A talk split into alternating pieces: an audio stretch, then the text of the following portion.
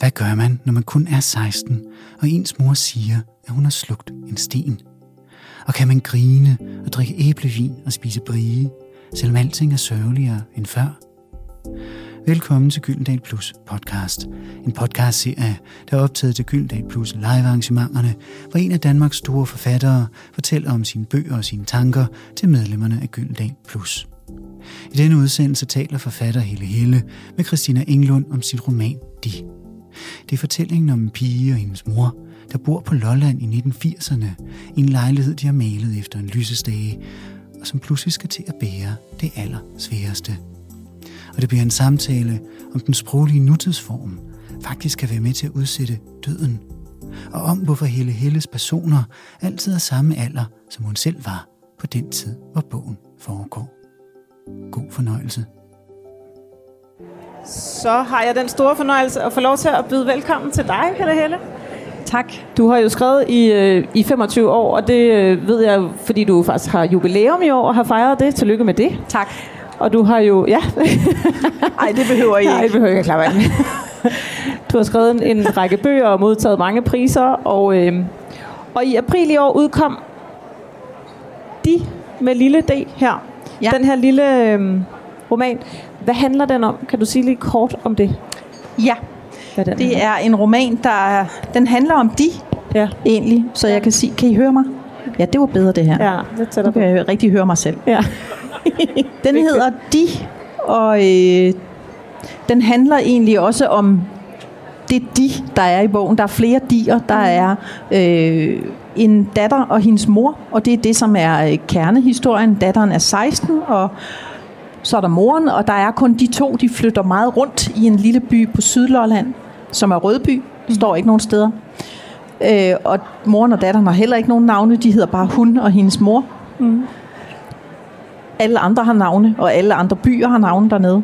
Nå, men øh, moren bliver alvorligt syg, og det er det, som er, kan man sige, det bærende i romanen på en måde, at øh, det er de, som moren og datteren er, de er meget nært forbundet, øh, er i færd med at forsvinde faktisk, fordi moren øh, bliver dødeligt syg. Ja. Men de er også alle de andre, som er i byen og i Majbo, hvor datteren begynder på gymnasiet i 1981, hvor romanen den foregår. Og så tænker jeg, at den handler også om, øh, og måske ligesom mange af mine andre bøger, om de fællesskaber, som Altså at de er alle de andre, mm. som man både er en del af, men også de andre, som man i tager. ja. Ja, Og det kunne jo være en, en trist historie. Nu siger du netop, at moren er, er, er meget syg, men det er jo også en, en utrolig øh, sjov historie, og sådan et fint, fint billede af den her ja, de her start 80'er, fordi det får man jo også sådan små øh, hints til, at det, er, at det er den tid, det foregår i. Ikke? Der er både øh, rulamsluffer og, og paprikakylling og alt muligt, som er sådan meget altså små tidstypiske ting. Ja. Og så griner de jo også meget sammen, Ja. mor og datter. Ikke? Det gør de også. Den foregår i 1981, Ja. ja. og det gør den, fordi der var jeg selv 16 år. Og mine bøger, mine hovedpersoner har altid samme alder, som jeg selv havde i det årstal, bogen foregår. Fordi så er jeg fri for at researche. For det interesserer mig ikke. Altså, jeg er sådan en forfatter, der helst skal skrive på noget, jeg kender rigtig godt til. Øhm, og med den her roman kunne jeg så bruge løs af alle mine egne erindringer fra at være 16 og begynde i gymnasiet, uden at det jo er en ungdomsbog. Ja. Hvilket, ja. Mm. Øhm, nej, det er fordi, jeg fik lyst til at sige noget andet, nemlig i forhold til det med ungdomsbog, at øhm, den første sætning i romanen her, det er, øh, senere går hun over markerne med et blomkålshoved. Og den sætning kommer næsten overret fra en roman, jeg udgav i 2005, der hedder Rødby Putgarden. Øhm, Ja, og vi er jo tilbage i det miljø og på en eller det anden er måde. altså ikke? Så 13 år siden, jeg har skrevet den, og nu er jeg flyttet tilbage til den samme by igen, som er den by, jeg kommer fra. Mm. Og øhm, da jeg gik i gang med at øh, øh, skrive denne her roman, der var det den sætning, jeg havde, som jeg havde taget fra Rødby Putgarden, som handler om to søstre, der er parfumedamer, øh, og går på arbejde på færgerne, og øh, de har mistet deres mor.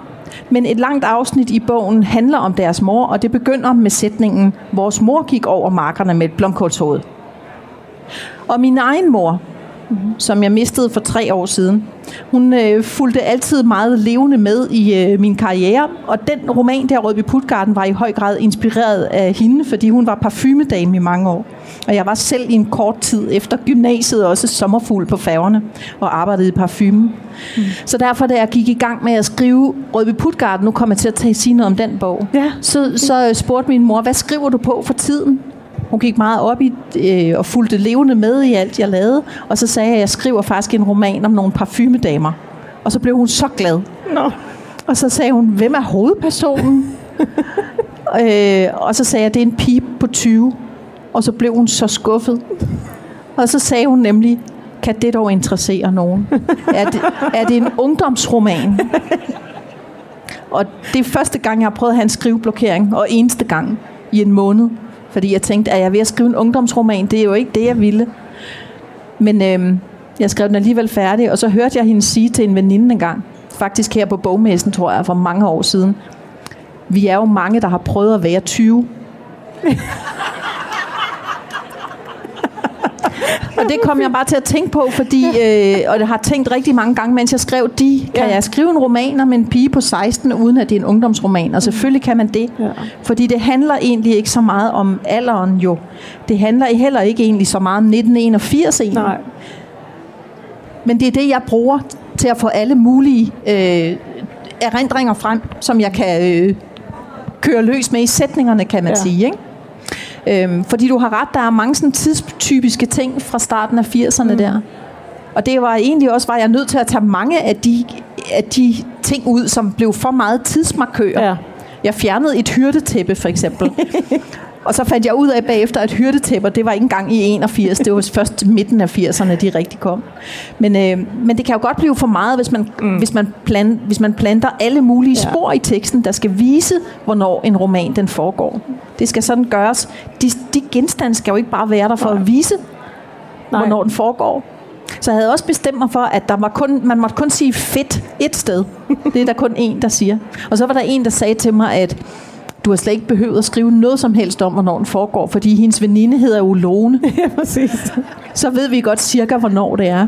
Men det er jo alt sammen ting, synes jeg, som alligevel også altså indgår i forhold til altså, hendes, altså pigens relationer Ja. og veninder, altså det der med rulums luffer og sådan, altså Ja. det er jo alt sammen noget, som bliver brugt i de her situationer, og så er med til at tegne et billede af, ja, af en tid, men jo også af hendes tid, altså Ja. hendes ligesom teenage-tid og sådan, ikke? Det synes jeg, du har ret i. Og Ja. jeg, men jeg tænker altid, jeg har altid sådan en liste ved siden af mig, når jeg skriver, hvor jeg skriver genstande på, jeg skal huske at have med i min roman. Jeg, tror, vi kan ikke huske, om der stod Rolams luffer. Nej, okay. Men jeg ved, at der stod dækkeserviet, Ja, og at der stod kinasko og sådan noget. ja Kina-sko, de er jo Optimisten. første side, ikke? Sådan noget, ja. Men, Ja. men øh, det er ikke fordi, at der bare skal alle mulige ting fyldes på teksterne. Nej. Det skal være sådan, at jeg, at jeg føler, der er noget betydning i de genstande, som jeg kan bruge. Mm. Fordi jeg ved, der er en historie for hver genstand. Jeg har en historie for hver genstand. Jeg har en historie for de Kina, med de Kinasko. Ja. Jeg ved noget om optimisten eller glastrollen, som kan bruges. Ja. Ja. Og hvordan vidste du så, at den sætning der, den første sætning, at den ligesom skulle optræde der? Hvordan tog du den med dig igennem? Nu sagde du jo også, det er jo mange år siden Røde Putkarten kom. Og hvor, hvor lå den så i mellemtiden og ventede? Jeg følte, at det var en god åbning på en roman, at der var en, der gik over markerne med et blomkålshoved. Fordi der er noget mærkeligt i at gå over en mark med et blomkålshoved. Ja. Og, og, øh, og det er der også i romanen. Altså det er nærmest en... Jeg tror, at datteren ville være gået fra Nakskov til Nykøbing Falster eller længere med det blomkålshoved, ja. hvis det var. Jeg synes sgu det. Ja. Ja. Øhm, det er vel noget med, at den sætning den var tilpas gådefuld, og er alligevel sådan lidt åben i det. ja. Og billedet, det er jo også et billede. Mm. Så men det er altid så spændende med de første sætninger i en bog. Fordi det er der, det hele tonen slås an. Ja. Ja. Ikke? Så det er meget vigtigt for mig. Altså, en bog kan blive skrevet på grund af den første sætning. Og så selvfølgelig det stof, som, som jeg skal få til at være med den sætning. Ja. Men jeg har altid den første sætning, og, og øh, ofte også den sidste. ja. Og samtidig er den jo også den sidste på en Ja, måde. det er den, fordi sætning. romanen har sådan Ja. en cirkelbevægelse. Ja. ja. Så den starter faktisk med slutningen på Ja. en måde. Ja. Eller sådan, ja. Ja. Ja. Og hvorfor er det, du har valgt at gøre det på den måde? At den ligesom... Har det noget med... Øhm, ja. Ja, det er jo sådan noget, der skete, Ja. imens jeg skrev. Det er, jo sådan, Det er så svært at sige, hvorfor Ja. har jeg valgt. Jeg ved ikke, om jeg har valgt det. Jeg, kunne, jeg Nej. prøvede lidt forskelligt, og så tænker jeg, hov, jeg tror, jeg er ved at skrive en bog, der skal slutte, hvor den begynder. Mm. Og det passer også godt med, at hele romanen er skrevet i nutid. Ja, præcis. fordi så er den som en lang ting, der får... Jo, jeg mm. ved godt, hvorfor den skulle ja. slutte, hvor den begynder. Det er jo fordi, så på en måde, så bliver moren jo ved med at leve. Ja. Der står i hvert fald ikke, at hun ikke er der mere. Nej. Jo. Så det at skrive i nutid og have den cirkelbevægelse, gør, at noget kan få lov til at blive ved og ved med at udspille sig. Det er, jo, det er jo meget smukt, faktisk. Og det kan man tænke, det er jo også datterens, ligesom, hun har jo også nogle skrivedrømme og noget. Hun sidder Ja. med noget kaffe, hun får drukket en hel masse af, fordi hun tænker, hun skal skrive noget, og så får hun egentlig Ja. bare drukket alt for meget kaffe i stedet for. Ja, Så det kunne godt, man kunne godt tænke, at det alligevel var hendes fortælling på en eller anden måde også. Og hendes kunne man projekt, godt tænke. Ja. Der er altid sådan nogle unge forfatterspiger, i hvert fald i mine bøger. Ja, Næsten det er altid. der virkelig. Ja. Eller en ældre forfatter. Og hvor, hvorfor Eller er ikke det så? ældre, min alder. Hvad for noget? Det, er det tilbage til det med ikke at ville researche for meget, eller? Nej, det er det sådan set ikke. Det er Nej. fordi, øhm, det har ikke været sådan i alle mine bøger, men, men det har været sådan i, i, i måske fra og med Rødby Putgarden egentlig, at jeg har jeg gennemspiller også noget, der handler om det, at, at romanen er en roman. Mm. Altså, at den bliver skrevet. Det er fordi, jeg kan selv rigtig godt lide at læse litteratur, som også gør opmærksom på, at det er litteratur. Altså, hvor man både kan gå ind og ud af den der... Øh, identifikation, eller man kan både gå ind i romanen, og så pludselig står der noget, som får en til at tænke, nå nej, det er litteratur, nå, det er litteratur. Altså, at det bevæger sig ja. imellem de der øh, felter. Mm. Ja. Så måske det er derfor, blandt andet. Og det er måske så også med til at forklare den her nutidsform, fordi det er jo sådan en, man nogle gange lige bliver kastet lidt ud af historien, når man har sådan en sætning, som, som handler om noget, der skete i går, men det står i nutid, så bliver man jo også sådan lige kylet lidt. Jamen, jeg tænkte, Tilbage. at, øh, at datiden var i hvert fald umulig at bruge, fordi, øh, fordi når man skriver i datid, så fortæller man jo et sted fra, mm. hvor alt det, der sker jo, altså slutningen er implicit. Der findes en, der bliver fortalt fra et sted, hvor det hele er overstået. Og det vil jeg ikke. Nej. Men jeg vil heller ikke bare skrive i nutid. Jeg vil skrive i en nutid, som var, ja, det ligger jo i den første sætning, senere går hun over markerne med et blomkålshoved. Ja, i Ja. virkeligheden, ikke? At Jo. det er noget, der finder sted senere, men det er i et nu. Og øhm, jeg tænkte, at det ville være en måde, moren hele tiden var der på. Ja. Hvis datiden ikke kom, og hvis nutiden fik lov til at beskrive alt det, der finder sted. Øhm, ja, Der er jo også det her fine omslag. Vil du ikke lige forklare, hvorfor det egentlig er, det ser sådan her ud? Jo, omslaget det er... Øh, jeg havde troet, at omslaget skulle være koboldblåt, ren koboldblå, ligesom i 80'erne. Og den farve spiller også lidt en rolle i romanen. Ja. Men så udkom øh, Christina Hesselholds Selskabet på engelsk i sådan en tyk samlet udgave, mm-hmm. og den var koboldblå. Og så ville, ville jeg jo ikke gøre det samme. Nej.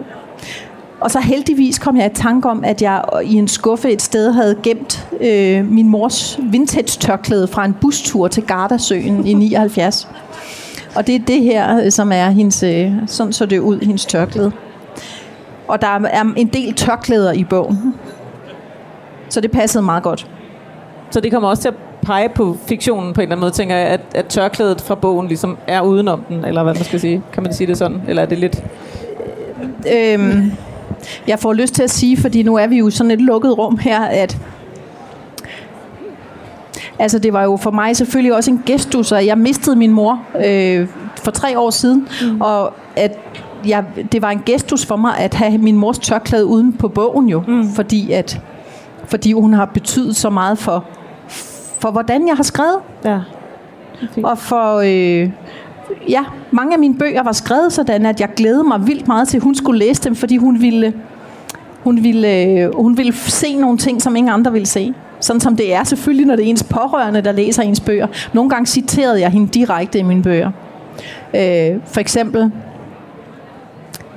ja, i den roman, der hedder Dette burde skrives i nutid, der, øh, der er der en kvinde, Faster Dorte hedder hun, som øh, der er en mand, der går fra hende en morgen, og hun ved egentlig ikke, om han bare er gået en tur ned til kiosken, eller om han er gået. Øh, og så, så øh, går hun hen og kaster en seddel i hans brevsprække, hvor hun har skrevet, er du gået for at gå, eller gik du? Og den sætning har jeg taget fra min mor, fordi hun engang sagde sådan på en telefonsvar til en mand. Wow. Og hun fortalte mig det. Jeg ringede til en telefonsvar og sagt, er du gået for at gå, eller gik du? Og jeg kunne mærke, hun sagde det også til mig, fordi hun selv syntes, det var en skidegod sætning. Så den tog jeg og brugte, og det, der var det fantastiske, var, at det blev overskriften på anmeldelsen i Information. Så det var virkelig stort. Ja, og det er jo ikke sådan noget, jeg plejer at tale om, fordi mine bøger handler ikke om mig og min mor, men det er klart, at de ting, der er i ens liv, de gør jo, at man skriver, som man gør. Og jeg har bare været så heldig at have en tilskuer, som man jo har, når man har sine forældre. Der har man jo den perfekte tilskuer til sit liv. Og jeg havde min mor, som fulgte med i alt det, jeg skrev, og nu er hun her ikke mere. Og derfor føltes det rigtigt, at hendes tørklæde kom uden på bogen. Mm, fint. Jamen, skal vi ikke slutte med det, simpelthen? Og så vil jeg sige tusind tak, fordi du ville komme her. Og så er der signering jo her øh, lige bagefter heroppe, Deroppe. hvor du signerer bøger. Ja, Tusind tak. tak.